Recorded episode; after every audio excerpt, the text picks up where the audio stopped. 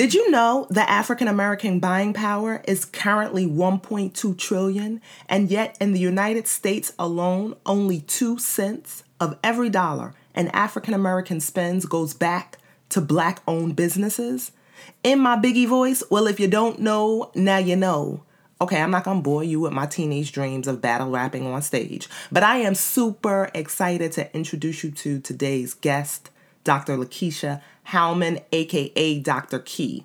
As the founder and CEO of the Village Market ATL, not only is she using her voice to amplify Black businesses and change that Black buying power narrative, to date, through the Village Market ATL, as well as her team, She's trained and helped hundreds of businesses showcase their products at their marketplace event. Plus, on average, businesses who participate average about three to six thousand dollars in sales within the first five hours of selling their products or services.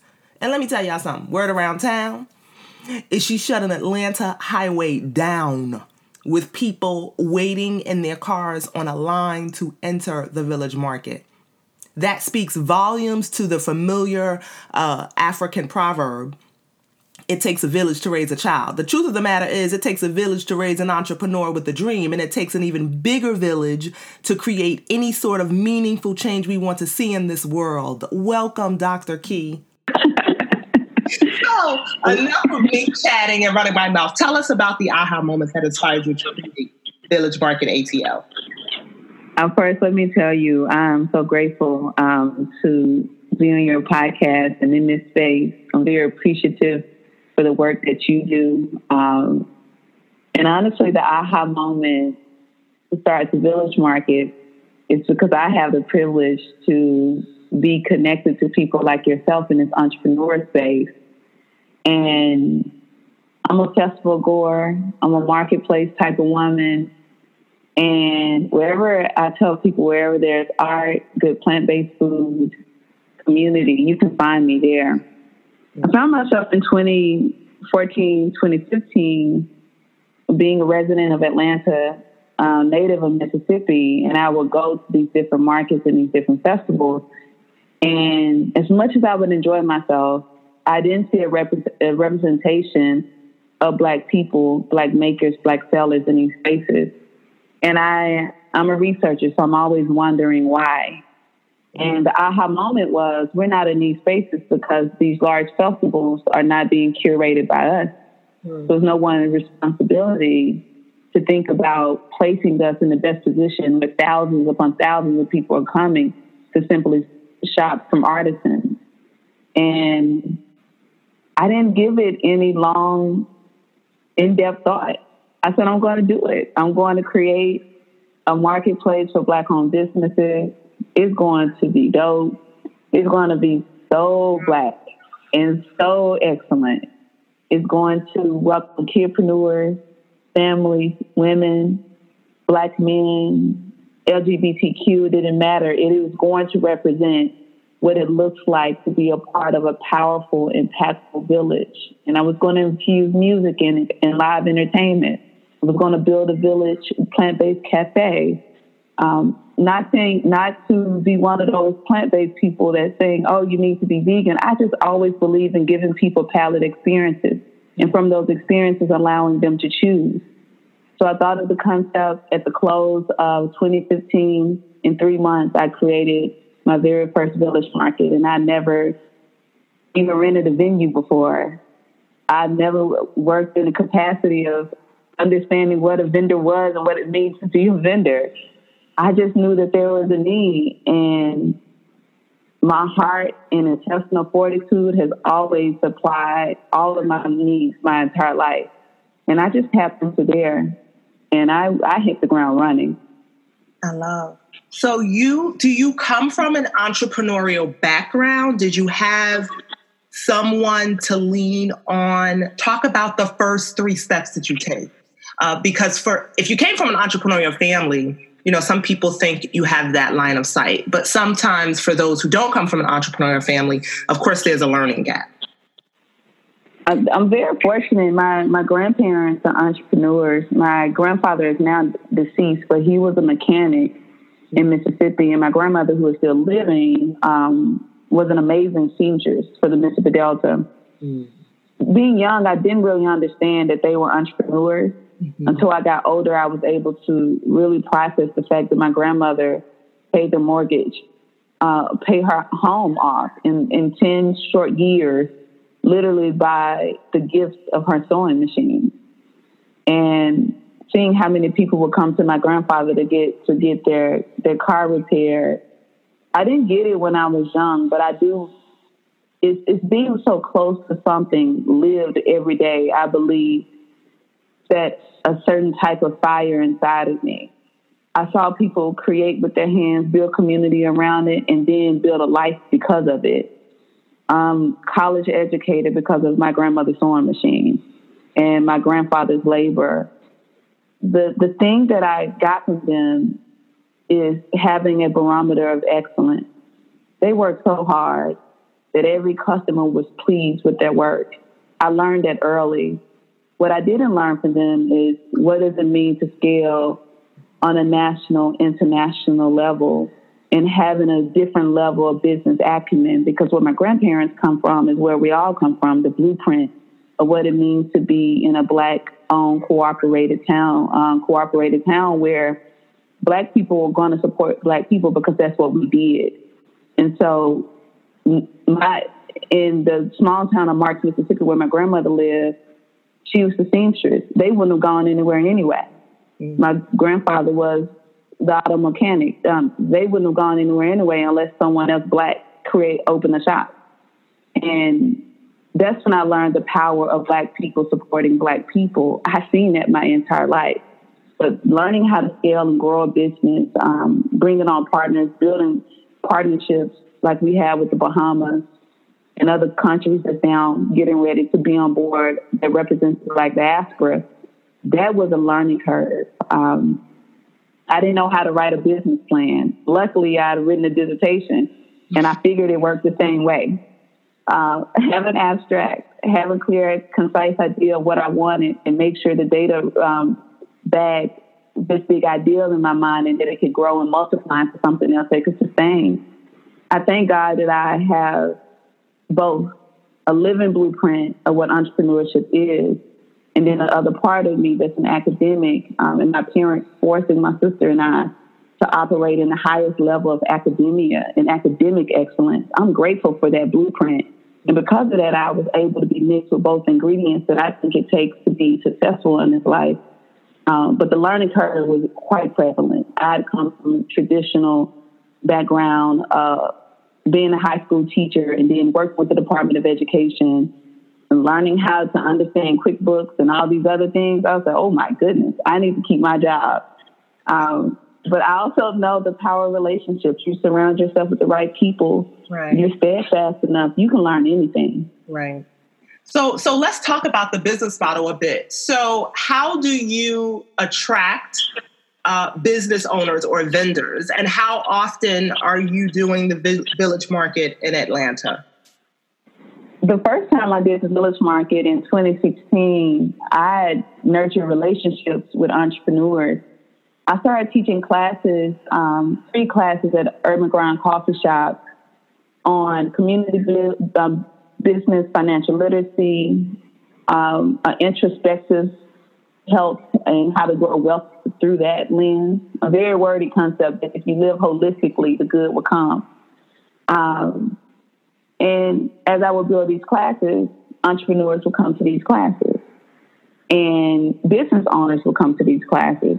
So when it was time for me to launch our, to launch the village market, I didn't have to solicit to anyone that I hadn't met already. Mm. These people are already on my mailing list from classes that I was giving of a free service to the community. Mm. So I, I remember the last class that I did at Urban Grind before I did the village market. I said I have this really crazy idea, and I'll tell you guys about it during the next class. And I told the community about the about the village market, and I said I have space for 20 vendors, and I thought at that at that time that was a lot. um, I said I have I have space, and every day when somebody would sign up, I could find myself just smiling so big, like oh my gosh, this thing is really going to happen. And since that first market in 2016, we had over 500 people to come out. And I say this very humbly we have not had to solicit, ask for anyone to vend. Um, in the village market, we have an overwhelming list of people who complete the application since 2016 to now 2020 um, that we have to vet and screen and go through a whole application process with a committee now to get businesses to be involved. Um, and I believe that happened because even in my first market, I treated it like I had done it a hundred times. Mm. I didn't give myself any any room that it couldn't be just okay. It had to be amazing. I had to offer the highest level of customer service to the entrepreneurs. That I had I made myself see entrepreneurs as entrepreneurs and not vendors. Vendors sometimes minimize the work that people put in to even get into that space to mm. showcase. Mm. I wanted to be of service to entrepreneurs and coming from a customer service background, and I believe that my, my students, I believe in getting them when I was a teacher, the highest level of excellence. I treated the entrepreneurs the same way. And I made sure when patrons came in the door that they were greeted by love, that every business was ready, that the products were stellar, and that our customer service and the melanin was on point. Mm. So, so t- take me through that vetting process. Now, you have a committee how do they what what are at least two to three things that would really help them choose one business over another business? And are these businesses sim- have to be located in atlanta or are, can people kind of apply and they live in new york but they could apply to vend it at the market? Really good questions. Um, so to take your first question the, the vetting process i've created a rubric uh, two and a half years ago with how we would start scoring and assessing businesses. One of the first and major components for me is having a social impact arm. I believe that in order to grow community, that when someone invests in you, then you have to reinvest it back. So we look to see if the entrepreneurs who we're going to work with are already doing service in their community. Um, so that's the number one. And the second thing we look to see if there's a business model in place and what that looks like for us, the business model, do they have an operating website that if the market were to close, mm. people can still shop from them? Because if I only think about businesses making money that one night, I fail in my vision.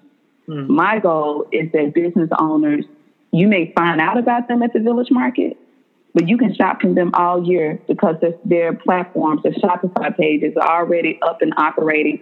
So we look for things like that. And we also uh, assess the businesses who may not have everything that they need, but we see a, we see a great deal of potential. They just need the village to help them tweak things before the doors open. Mm. Um, so those are the things that we look at. And when when businesses apply, what they apply for is a three month relationship with us, meaning you have to sign up for our webinars, you have to sign up for the come up clinics, because I don't want just a marketplace. Mm-hmm. I want like businesses to get the resources that they need. In the case they that they may never been to Village Market, but when they open their brick and mortar, they have what they need because we gave it to them. Or if they do Essence Festival, they have everything that they need um, so that relationship piece and knowing that you're committed to now being part of a family mm. and that the marketplace is just a condiment to the experience. Right. People are going to come and spend money on you, but what I want is to make sure that people can spend money on you before, during, and after the marketplace. Mm. And that your business model is in the right place as a pipeline to feed the community um, you got to remind me of the other part of the question you asked. Uh, how far uh, do businesses come to participate in the market, or are you just looking for businesses in the Atlanta area? So currently, we represent 23 states mm. and seven countries. I don't know when that happened, but one day we had a business. I don't. Uh, I just know that we started getting people to apply from California. And to get people to apply to a marketplace that live on the West Coast and we're in the South, I looked at the, the financial commitment they have to make to get a plane ticket, to shop their products here, to then find housing here, to then showcase. That's when I knew that we had something different. Um, and then from California to New York to, to Texas, we had a business come from South Africa. We have a partnership with the Bahamas, so we welcome at least 15 businesses from Nassau and Freeport at this, Freeport at this point. Um, but we are sprawling across the United States. I want to reach more though. I, I think I'm grateful to just be at the tipping point of the work that we're going to do. We're just getting started. We're only three and a half years old. Um, but we're housed in Atlanta, but we're open for all black businesses wherever they exist, as long as the heart of heart of the community is first. I absolutely am just so wowed by this, particularly because thanks to your site, you know, you talked about on your website the uh, 1.1 trillion dollar spending power that African Americans have. However, there's what two cents going back into uh, the business, Afro, you know, black-owned businesses, and that is just sad in itself. And so, working to close that gap is such an incredible feat uh, one that is definitely needed, and also just the the fact that you're providing that three month support speaks volumes about it takes a village. Mm-hmm. So now I want to transition a bit to uh, the mindset shift. So one of my favorite things to talk about is how as we are growing businesses or trying to initiate change, there is a shift in your mindset that has to occur just to push past any uh, fear, self doubt, dealing with rejection. Um, I was lovingly stalking. You know, I lovingly stalk you on Instagram. I remember a while back you posted, I want to say it was January 2019. I believe you lost a, your grandfather. Mm-hmm. And I said to myself, what's the what do you say to yourself as you're facing your own storm in life? And then you have this incredible feat where you're not just focused on a on, on, on a profit. You are attempting to change the conversation and change the world. How do you process grief and what are some of the things that you are saying to yourself to keep going through those times? That is an amazing question. So I think sometimes we put too much pressure on ourselves and not and we don't spend enough time finding those sobering moments of grief. So when I when my grandfather died and I had a village market coming up literally within 30 days I believe afterwards. I'm grateful that I have a team that is has been empowered to operate even if I'm in Mississippi, consoling my grandmother. Mm. I allowed myself to grieve. I lost my mother in 2011. I didn't think I was going to ever survive that. But even when she transitioned, I can only remember the words that I heard my ent- entire life that if it's been put on us, we can bear it and bear it in such a way that we can help other people find strength in our own pain. But I know in order to find strength in the pain, we have to feel all the pain 1st mm-hmm. I grieve my grandfather and what it means to lose a piece of the family cord. I grieve having an unwavering love for me in a physical form. Because what I understand is when we lose people who love us without condition, is that we've lost a lifeline who breathes life in us when we're down. Mm. And I grieve that. But what kept me going is the words of my grandfather I may have to leave, but I've built a foundation strong enough for you to stand on. Mm. The same words that my mother said. I am going to die. These were her words two weeks before she died, and she looked fine. I am going to die, but I raised my children to live without me. Mm. And when I felt like I was going to die myself because I was so sad, I say, but my mother raised me to live without her. And when I was burying my grandfather, I felt the earth that I was standing on, and I looked at it symbolically as his shoulders. Think about how strong and powerful the earth is. When you have people who love you, that foundation is just as strong. Mm-hmm. And I just tap into that. And when I feel like my heart can't take anymore, I find me a tree to sit on, sit on and I cry until I feel better. Mm. Then I get back to work. But I don't sit grief down because I don't want it to show up later when I need to be strong. Right. I honor grief because that means a part of me has yet to heal. Right. Right. That's such a powerful perspective. Now, you talked about having a team. How many people help you breathe life, more and more life into the village market? I have amazing nine powerful unicorns wow. on my team. Uh, I started with just Danielle, and Danielle is the only person on my team who I knew before as a friend. Okay. And I knew that I needed help. I knew that Danielle was that type of friend that if I ever needed anything, that she would be there. Right. But also that she's the type of friend that would tell me the most brutal honesty. Mm. And that is the type of accountability that you need if you're going to work with someone who you already love. Right.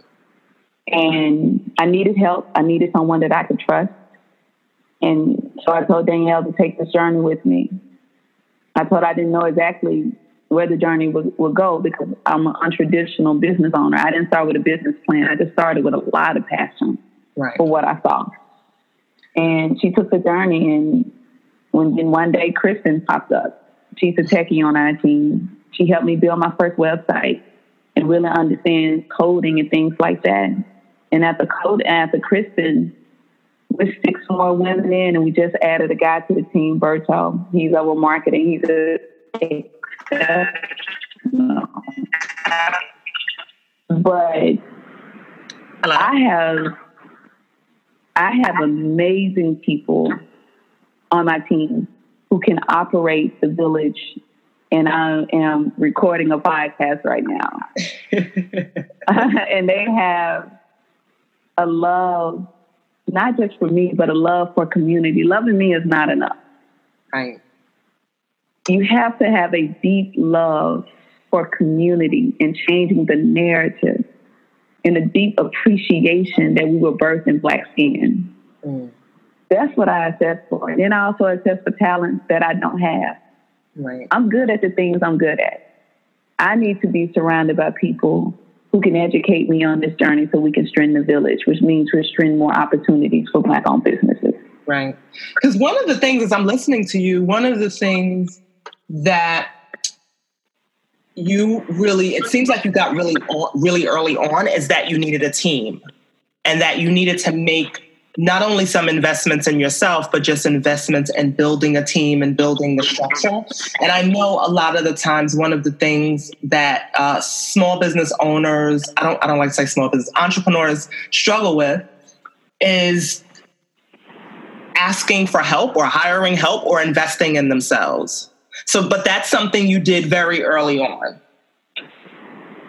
Correct? Yes, um, I did. I so the first investment I made in the village market was not a website, none of that stuff. I got an attorney um, because I knew what I saw in my mind was going to be powerful. Love it. And I needed to protect what I saw. And so that was the first investment. And I was still working, had a full nine, uh, nine to five job. I began tutoring on side to save money to pay a retainer fee. That was the first investment. Um, and then after that, my second investment was then to start onboarding people to the team. In any other industry, you're you're never alone. Right. We work for corporate America, there's a team. And I'm very aware of what my gifts are. Right. And I think that's probably what I learned early in life of what my magic is and what it isn't. Right. And that it's more powerful to be in a magical space with a lot of people. Mm. Um, but I've struggled as well. Like I, I can't paint a picture to you that I wasn't one of those entrepreneurs who sometimes hurt myself by not asking for help. Mm. I didn't always know how to ask. Right. I knew that I needed a team for certain things, but there are times when I was trying to figure out how to build a ticketing system on a website because I wanted my company to run. I was, you know, think about Essence. I wanted it to run like that. I didn't want people to just have to pay tickets at the door. I wanted it to run like we've been in the business for 25 years. so I'm trying to figure I'm trying to figure out this. Then I'm going to an event space because I bootstrapped the company. If lights have to be hung, I'm on a la- I'm on a ladder hanging now. Right. If t-shirts had to be print, I then have to run to Norcross to pick up my t-shirts. All of this is happening in one day. And I found myself being burned out. And I do deep assessments of where I am internally. Mm. And I said, look at you being a hypocrite. You tell people to ask for what they need all the time. And you've gone from Marietta to Norcross um, to downtown Atlanta. And people who don't live here, that is a lot of time in traffic. Right. Trying to do all these things and you're just one person. Either you're going to use the people that God sent you or you're going to keep suffering.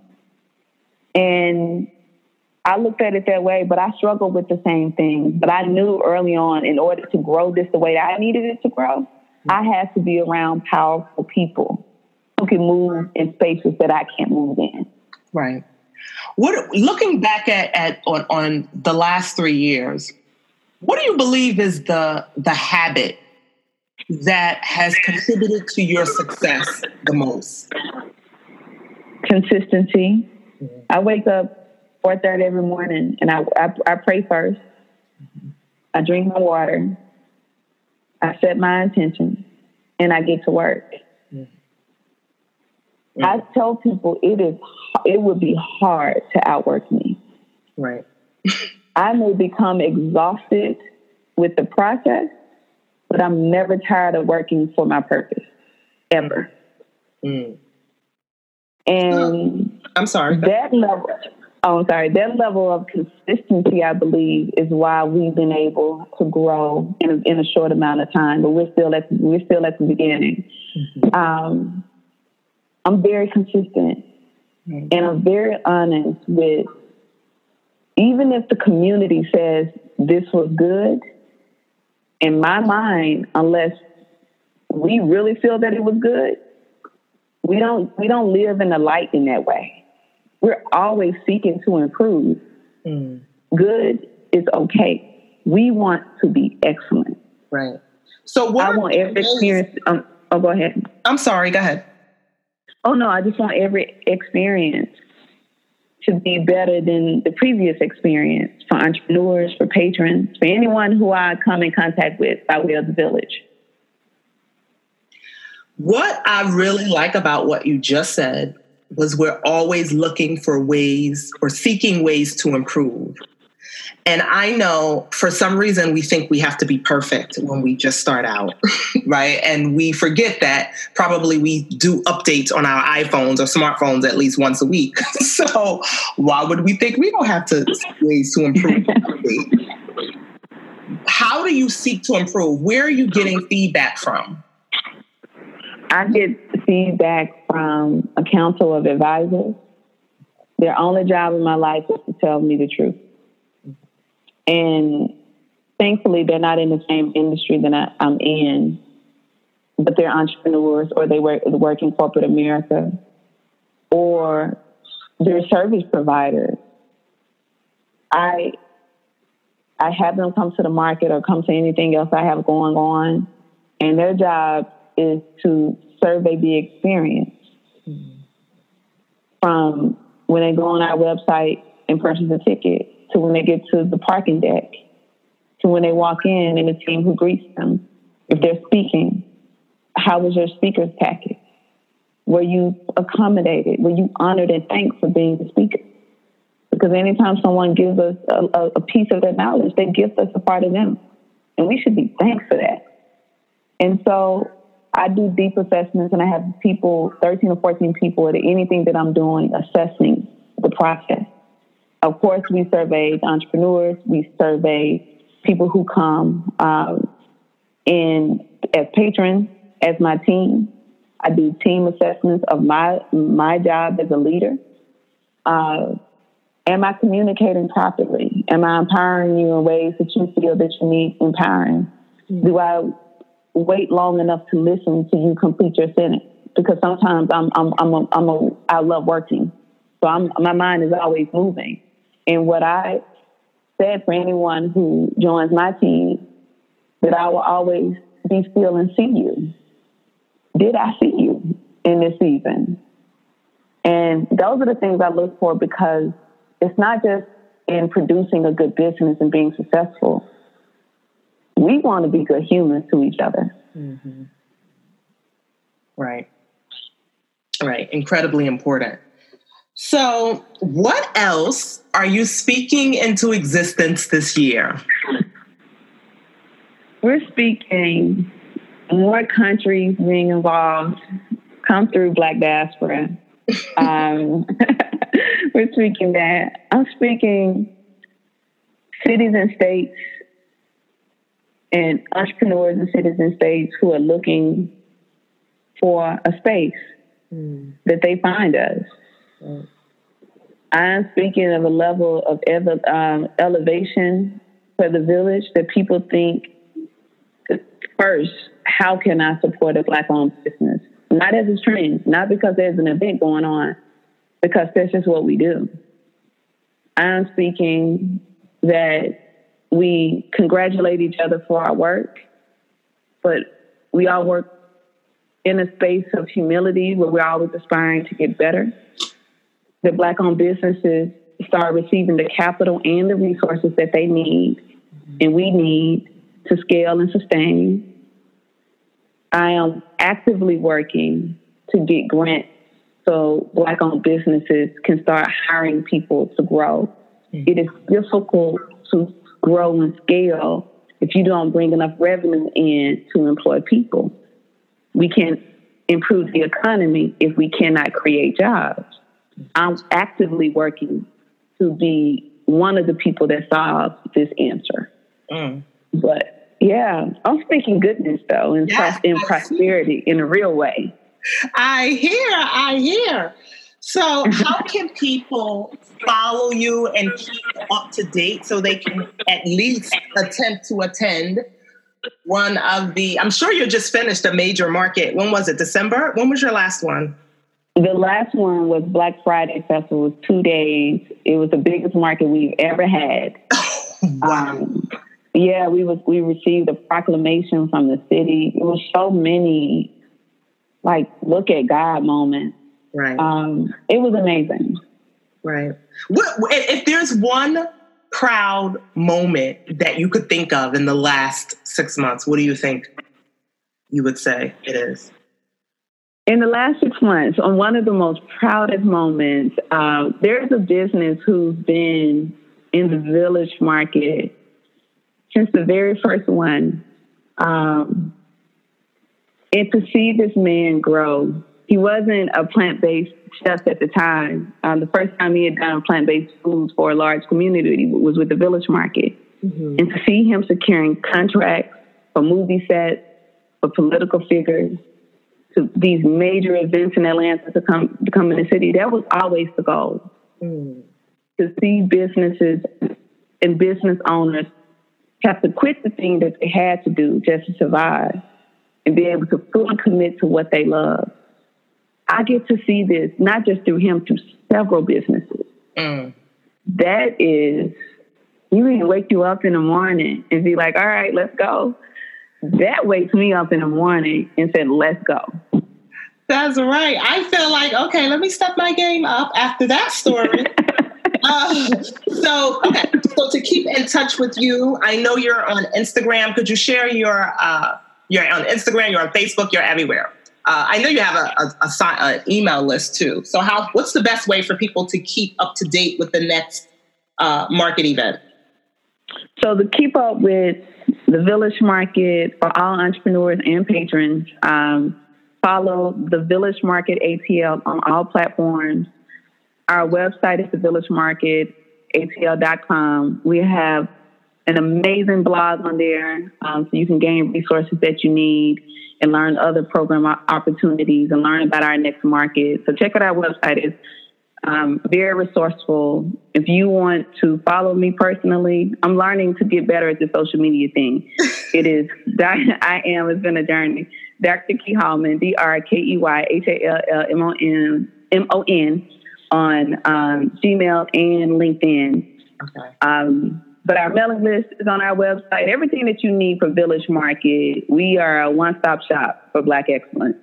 Okay, well, y'all heard it from the best source you will ever hear it from. Dr. Key, I just want to thank you for giving me, as well as my listeners, their entire life today.